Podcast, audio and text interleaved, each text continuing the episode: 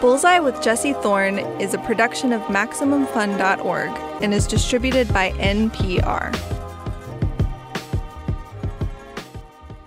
It's Bullseye.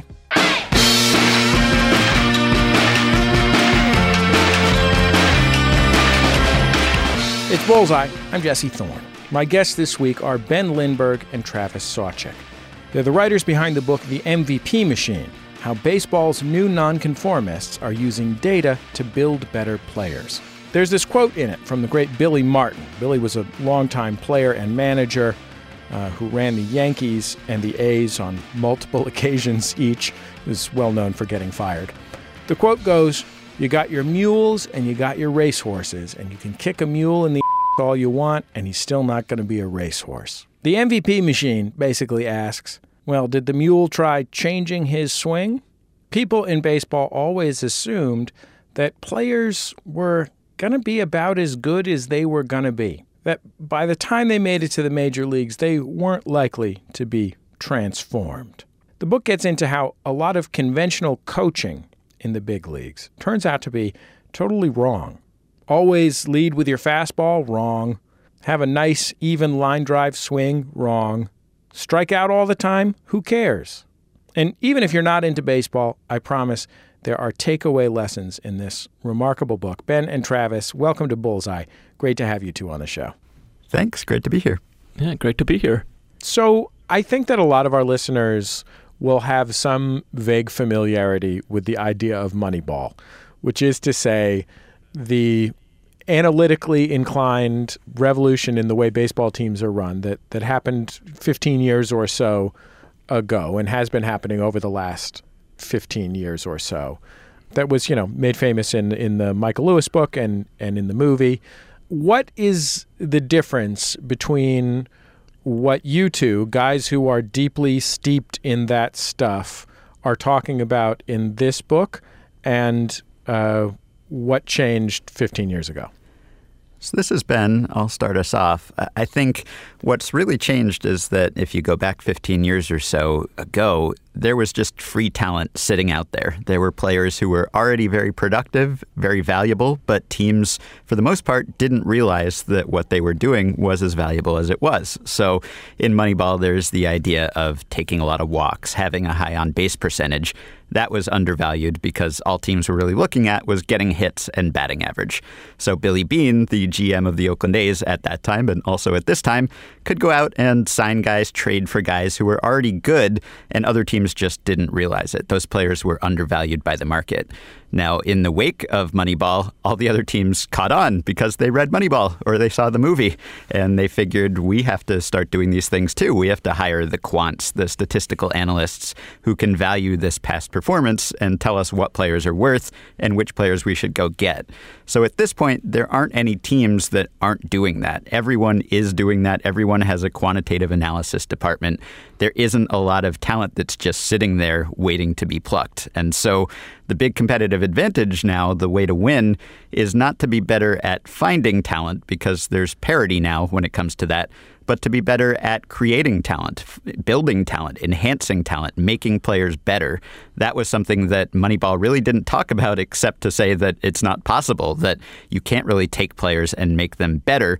You just have to go get players who are already good. This new movement and what we're talking about now this is about player development. This is about the idea that players can be better.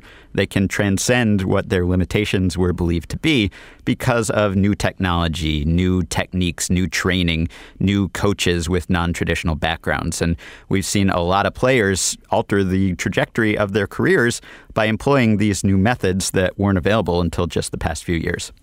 So every baseball team has coaches. My little league team had Big Reggie and Little Reggie. You probably have heard of them.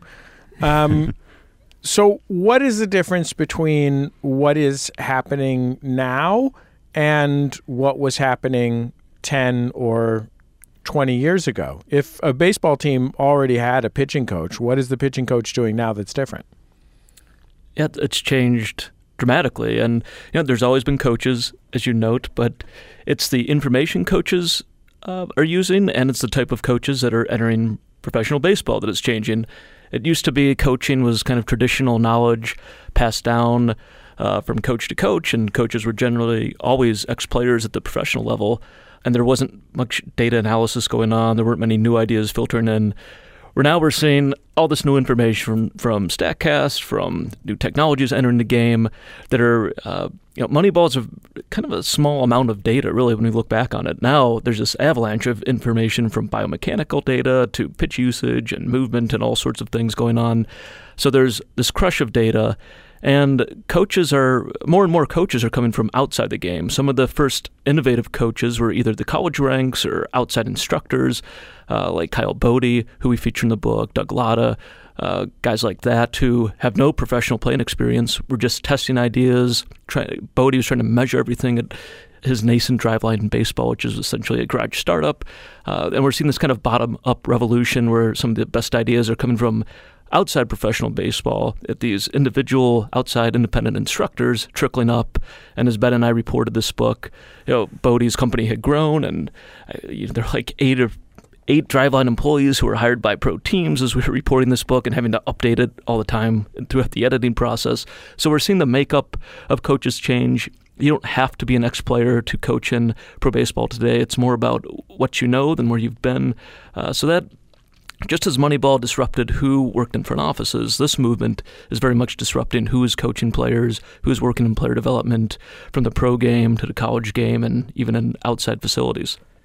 So there have been some attempts to develop baseball players in different and better ways over the decades. They've been kind of fits and starts.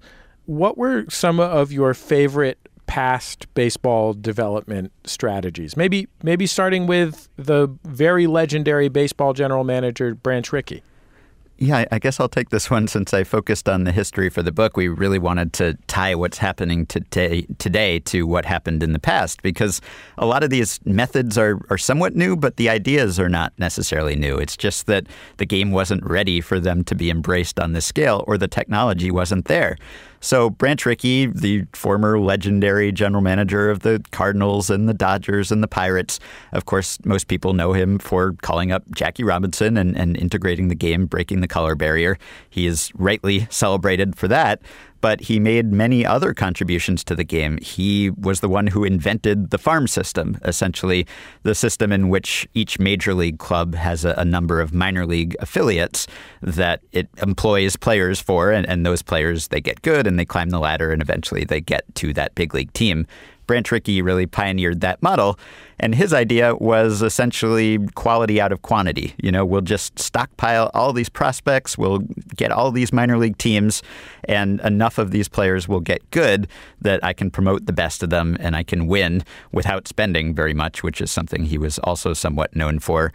And he also implemented systems throughout that chain so that if a, a, player was hearing something from a coach at one level, then when he got promoted to the next level, he wouldn't hear something completely different. There was kind of a consistency to the instruction. And and he also developed, you know, the the batting cage and and different methods to p- practice pitcher's command and various other instructional techniques that were ahead of their time. So he was very much philosophically, I think, uh, in line with what's happening in the game today, but of course he didn't have the technology. And as the game went on, there were attempts to do something along the lines of what's happening today. The Royals, Kansas City Royals in the 70s, developed something called the Royals Academy, which was an idea where they would sign these raw high school players who really didn't have much of a baseball background, and they would just have them full time concentrate on being better at baseball. And they brought in whatever technology existed at that time, you know, primitive video cameras and, and the like. And they kind of tried to turn this into a baseball laboratory where players would be developed, and it worked fairly well, but it was shut down uh, after just several years just because it didn't really demonstrate its use to the extent that the old school baseball people in the organization were okay with it. It was seen as sort of a challenge to the traditional player development system. So that was kind of the thread running through all of this. You can find pockets of innovation and, and open mindedness and free thinking where people thought, why do we do things this way? And, and do we have to keep doing them this way? But there was always pushback, there was always resistance, and the technology wasn't there to make the massive strides that we're seeing today. So, in general, baseball teams have considered the development of their players to be substantially out of their control. That is to say, you know, uh, maybe once in a while somebody hurts their arm and becomes a knuckleballer or something. But for the most part, the feedback that coaches were giving, especially at the lower levels, was pretty modest. It was like basic fundamental stuff. Um, and things today are really, really different. What kind of data do teams have about players, and, and what kind of data do players have about themselves? Well, until very recently, we had outcome based data. So we know what happened, but we didn't know how exactly it happened or why it was happening. So and, we could. And Ben, in, in baseball particularly, that was that was why it was the playground for nerds uh, who Right. like to look at numbers, is because the interactions were really discrete, in contrast to like football, where what all 11 players are doing on the field is all really important. In baseball, there's basically one pitcher batter interaction and then some other things on the edges. So, like, we thought we understood it on the basis of did somebody get a hit or not? Right, exactly. And in baseball, of course, you also have about 150 years of professional data. Baseball's been about as well chronicled as any human endeavor during that time. So we had this wealth of information, and you can draw a lot of conclusions from that based on, you know, what is a player worth? What are the best strategies in game? You know, do you want to lay down a sacrifice bunt here? Is that actually beneficial to your team? Well, let's look at all the times that every team has been in this situation and see what happened after they bunted and whether they were actually better off. So you can do that kind of analysis, and a lot of great work was done. But it didn't really enter the realm of player performance in the sense of how exactly are the players doing these things. We know who's good and who's not good, but we don't necessarily know why. And just in the past 10 years or so, we've gotten tracking data. So now every pitch that's thrown in the major leagues and in the minor leagues is tracked by radar and camera based systems that tell you exactly the trajectory that it's falling, how much it's moving, what kind of pitch it is, how fast it's flying, where it was located. That's been for about 10 years now. More recently, we've gotten data on batted balls too. So we know that when a hitter hits the ball, it went at this angle and this hard. And you can tell a lot from that. So that was a big step. Another big step, even more recently, has been tracking the actual movements that the players are making. So, not just what the ball is doing, but what the players' bodies are doing. You can put a sensor on the end of the bat and say, what is the plane at which this bat is being swung? What's the angle? How hard is it being swung? Now you can put a sensor on the player's body as he's swinging or as he's pitching. And I did that and tested that out for the book. And you can just have your body festooned with sensors and everything is motion tracked so you can see exactly how every part of the body is moving and firing. And if there's something that's not moving in the right sequence, or maybe is not moving fast enough, or it's not strong enough, then you can identify that flaw in a way that until very recently you couldn't. You could kind of eyeball it, and if you were an experienced coach, maybe you could perceive some of these things, but a lot of it was based on naked eye observation, and there was only so much you could see. Whereas nowadays we have these sensors that are incredibly precise. We have high speed, high definition cameras that have entered the game in the past few years and that can show you with unprecedented clarity exactly how the ball is coming off of the pitcher's fingers, for instance. We've talked to many pitchers who've said, I didn't even know what I was doing. I didn't know how I was releasing the ball. It was kind of going by feel. Now I'm seeing this footage and I see, oh, okay, this was touching my index finger as it's coming out of the hand, and that's why it's moving in this way. And so now you can assess okay, how is the ball coming out of my hand? How is the ball moving once it leaves my hand? How is it spinning? If I want it to move a little more like this, then maybe I can subtly adjust the way I'm holding it, and that will affect the spin axis and therefore the movement. It's a science now. And there was always some amount of player development done, but talent really reigned supreme. It was how good were you? What were your raw skills? Maybe we can refine those, but we're not going to go from terrible to good or good to great. And a lot of it was based on trial and error, seeing what worked and what didn't, or just happenstance. You know, maybe you worked with a pitching coach who could show you a grip that was beneficial. Maybe you had a teammate who could give you a tip that worked for him and it would work for you. But that was kind of coincidence. And if you weren't at the right place at the right time, then you might never break through. Whereas now there is a, a much more rigorous, objective, scientific basis to all of this instruction. When we return, Ben and Travis talk about how some of baseball's best are reinventing themselves in a storage unit in Tarzana. It's Bullseye from MaximumFun.org and NPR. Support for this podcast and the following message comes from Babbel. Have you always wanted to speak a new language? Whether it's for travel, work, or brain training, Babbel's 10 to 15 minute lessons will get you speaking confidently in your new language. Choose from Spanish, French, and more. You'll learn through real-life dialogues, speech recognition, and interactive trainers. And Babbel's spaced repetition method actually makes you remember what you've learned. Download the app or go to Babbel, B-A-B-B-E-L dot com to try Babbel for free.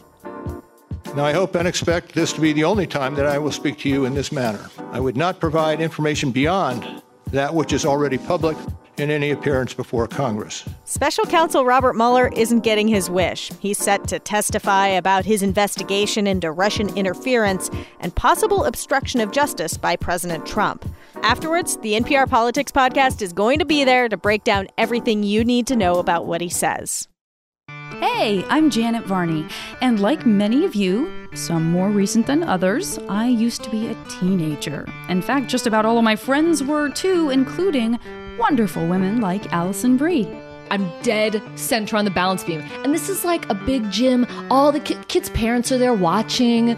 I have to stop, like, you know, when you have to pee so bad and you can't even move. And then I just go. I just pee oh, right in the middle no. of the high balance beam. so join me every week on the JV Club podcast where I speak with complicated, funny, messy humans as we reminisce about our adolescences and how they led us to becoming who we are. Find it every Thursday on Maximum Fun.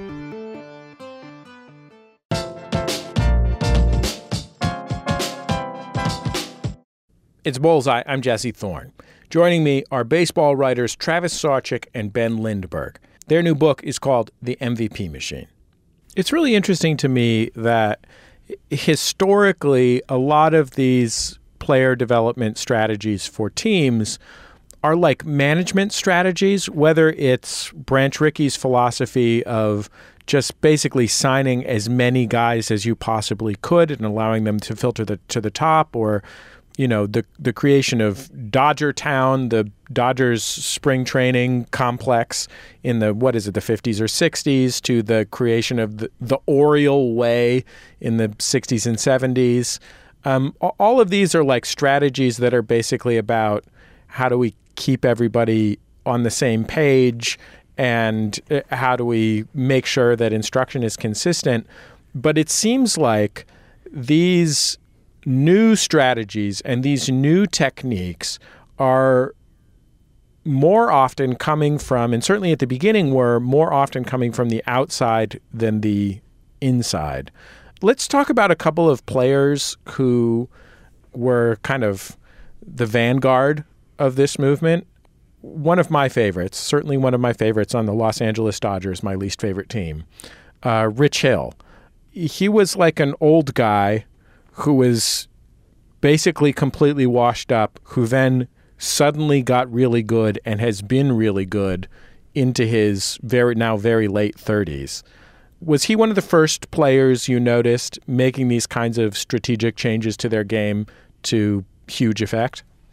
Yeah, Rich Hill was actually the inspiration for me to want to write about this topic because he really opened my mind. His transformation at age 35, he was someone who had been in baseball for quite a while, and he'd been bouncing around the minor leagues and occasionally the majors and even independent ball Uh, unaffiliated with a major league organization. And then suddenly he came back and made some starts at the end of 2015 and was as dominant as any pitcher in the game. And it really kind of came out of nowhere. And as we learned later, this was because he had received a tip from Brian Bannister, who now is the Red Sox assistant pitching coach and also vice president of pitching development.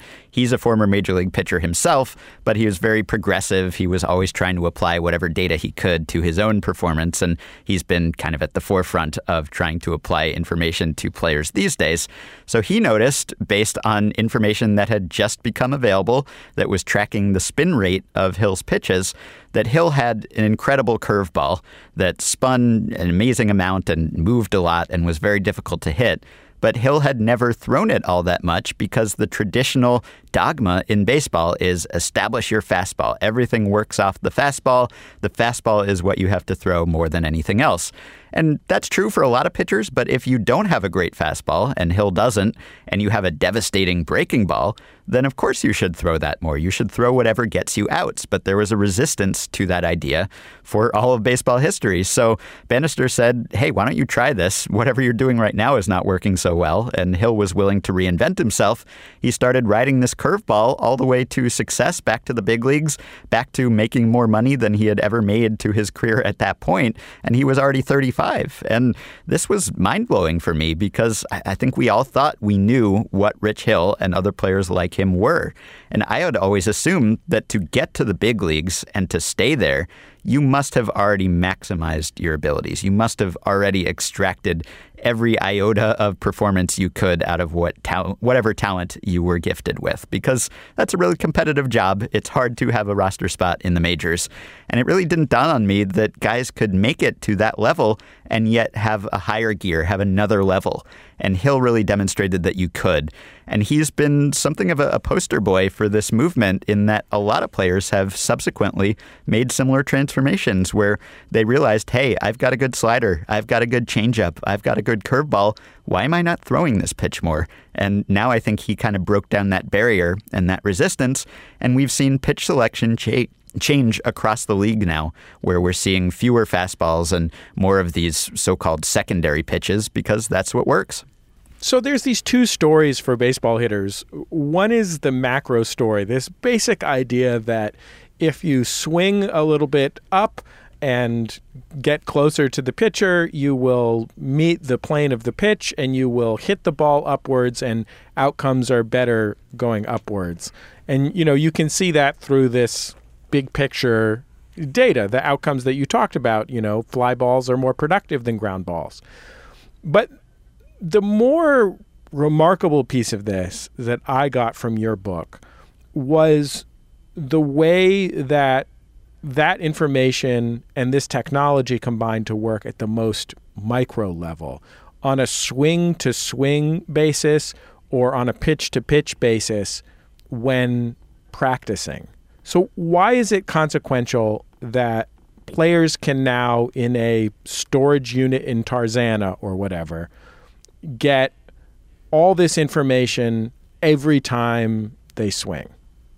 Yeah, I, I, mean, a lot of it is the technology. You can you don't need much space to get better, and I do think that is an interesting insight.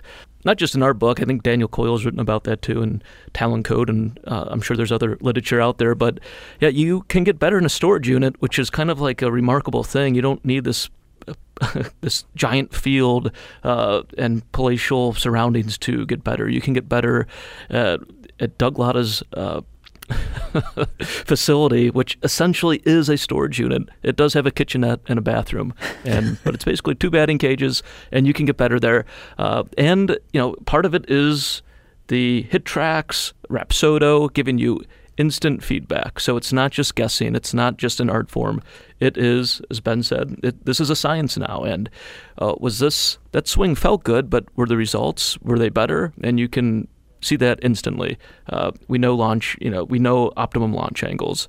Uh, you can work on, you can see which pitches you struggle with, uh, which ones you're more effective at. Uh, I know Jason Ochart at Driveline, who was their head of hitting before he joined the Phillies. He would talk about how poor uh, amateur hitters were at getting the ball in the air to their pull side. And, and that's, I mean, even at the professional level, which is why we see infield shifts, most balls hit to a batter's pull side are ground balls. So if you can improve in that area and turn those ground balls into line drives and fly balls, you can become Mookie Betts, which is what in part what he did en route to an AL MVP award last year. You can become uh, Jose Ramirez, the good version of last year, who's maybe warming up a little right now, or Francisco Lindor. These guys became much less ground ball guys to their pull side, uh, and a lot of that work was done in batting cages for uh, for JD Martinez, Turner, even Cody Bellinger, who's a much he was already good. Now he's great. A lot of his improvement came in, uh, you know, small facilities this year, this offseason with the feedback, with the right coaching, and he's he's shown us that you don't uh, have to become a huge strikeout guy to get better. You can. He's gotten better in every facet of hitting as he's made these. Uh, I guess slightly modest, but I mean he has made philosophical and mechanical adjustments this year, and he's he's already a six-win player. So yeah, you don't need much space to get better. You do need games to see live pitching and that give that sort of feel, but. Yeah, one of those insights uh, that it's about the quality. It's making practice smarter through uh, improving the feedback in the loop and just quickening the feedback loop and taking the the feel and search out and replacing it with more productive practice. I feel like the phrase intentional practice or practicing intentionally stuck out for me from the book.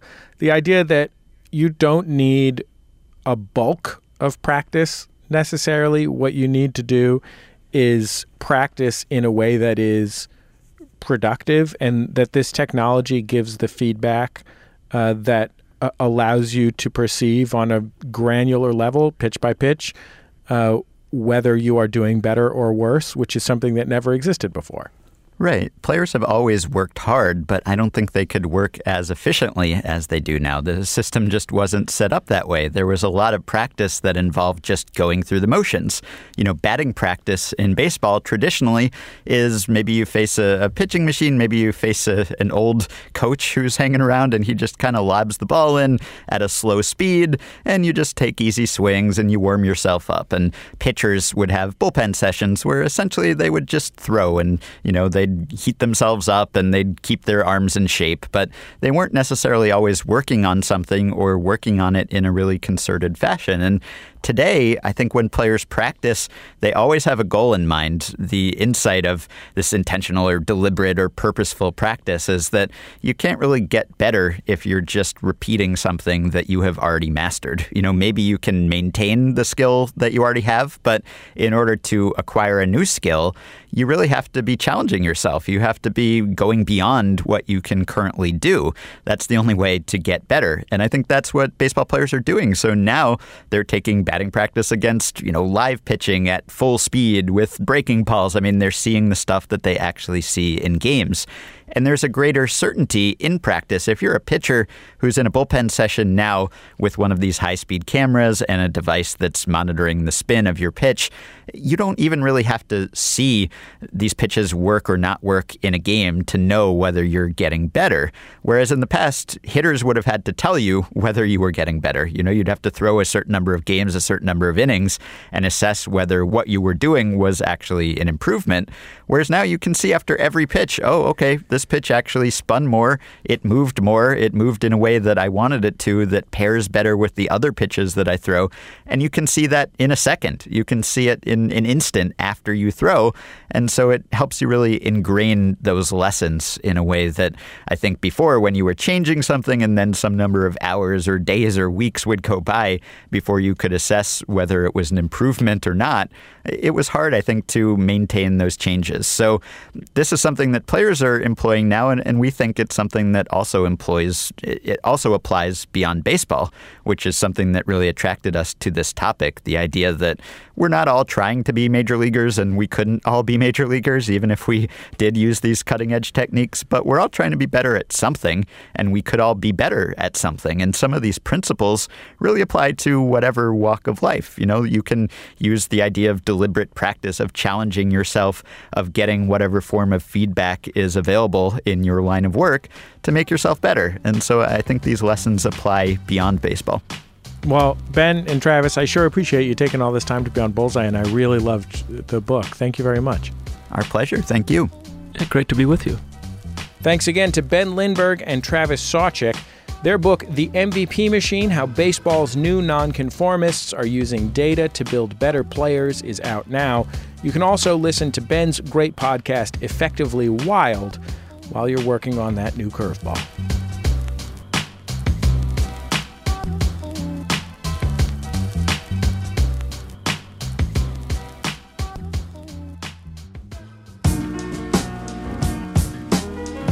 That's the end of another episode of Bullseye. Bullseye is produced at MaximumFun.org World Headquarters, overlooking MacArthur Park in beautiful Los Angeles, California, where this week our producer Raghu saw horses around the lake. He thinks that police were using them. It says here in the script Raghu says he would 100% sign up for one of those app based scooter situations, only it's horses. Just like horses hanging out around your neighborhood. You just, you know, rent it out. That's a free idea, America, from my producer, Raghu. The show is produced by Speaking Into Microphones. Our producer emeritus, one day to return, is Kevin Ferguson. He's taking care of a new baby, so Raghu Manavalan stepped in for him this week and came up with that uh, horse rental situation. Jesus Ambrosio is our associate producer. We got help from Casey O'Brien. Casey is a Twins fan. Our production fellow is Jordan Cowling. She's from uh, Philadelphia, so I'm going to say she's a Phillies fan. Raghu, what's your favorite team? Raghu is a fan of the Los Angeles Dodgers, as is Kevin Ferguson. That's just the reality of doing a public radio program in Los Angeles. Is you're going to get these Dodgers fans working for you, and you can't judge them for it. You have to go into it with an open mind. I, of course, root for the San Francisco Giants. Our interstitial music is by DJ W, also known as Dan Wally. Dan Wally's from Massachusetts. I'm going to say he's a Red Sox fan. Thanks to Dan for sharing it with us. Our theme song is Huddle Formation by the Go Team. Our thanks to them and their label Memphis Industries for letting us use it. The Go Team are from England, so they probably don't know from baseball. They probably only play rounders. Uh, but let's say the folks at Memphis Industries probably root for the Memphis Redbirds. Before you go, did you know Bullseye has been around for almost two decades now, and all of our past shows, almost all of them anyway, are up on the internet and available to you to listen to for free. You can find them by searching our website at MaximumFun.org. You can also find many of them on our YouTube channel. Just search for Bullseye with Jesse Thorn, including uh, this week's interviews in easily shareable fashion. Uh, all that on our website, MaximumFun.org uh, in your favorite podcast app. We're also on Facebook and Twitter. Just search for Bullseye with Jesse Thorn. We're on Twitter at Bullseye. I'm at Jesse Thorn. And I guess that's about it. Just remember, all great radio hosts have a signature sign off. Bullseye with Jesse Thorn is a production of MaximumFun.org and is distributed by NPR.